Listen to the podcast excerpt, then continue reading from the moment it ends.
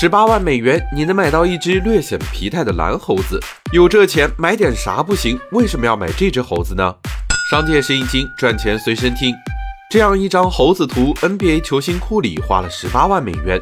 现在我免费送你，暂停保存收藏，看到就是赚到。是房子不好住，还是车子不好开？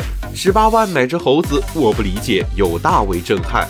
去年四月，美国 Yoga Labs 用算法生成了一万只无聊猿，一天之内全部售罄。购买的人除了史蒂芬·库里，还有 Timbaland、余文乐、林俊杰等明星。有了明星效应加持，无聊猿的交易额早已突破十四亿美元。你以为这生意离我们很远？某宝某信也是热火朝天，九块九加十积分的付款码皮肤，限量八千份，眨眼就抢没。那边 C 罗拿下欧洲杯最佳射手，这边有一千六百人获得得分王数字奖杯。不过这些藏品和美国猴子不同，既不能转赠，也不能买卖。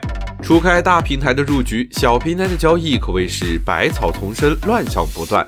国内一家数字藏品交易平台上，注册用户就能免费得到 NFT 作品，老用户拉新还能得到更高级的。动态评论里还是不是会有一块六入手，现价一万的商业奇迹？看起来繁荣的交易，更像是一场击鼓传花的游戏。总有人觉得看到了内幕，低价收高价卖，却总在半山腰被割了肉。收藏字画还能有点物件把玩，收藏潮鞋也能有点鞋子穿穿。可这些数字藏品，除了放在收藏夹里吃灰，还能拿来干嘛呢？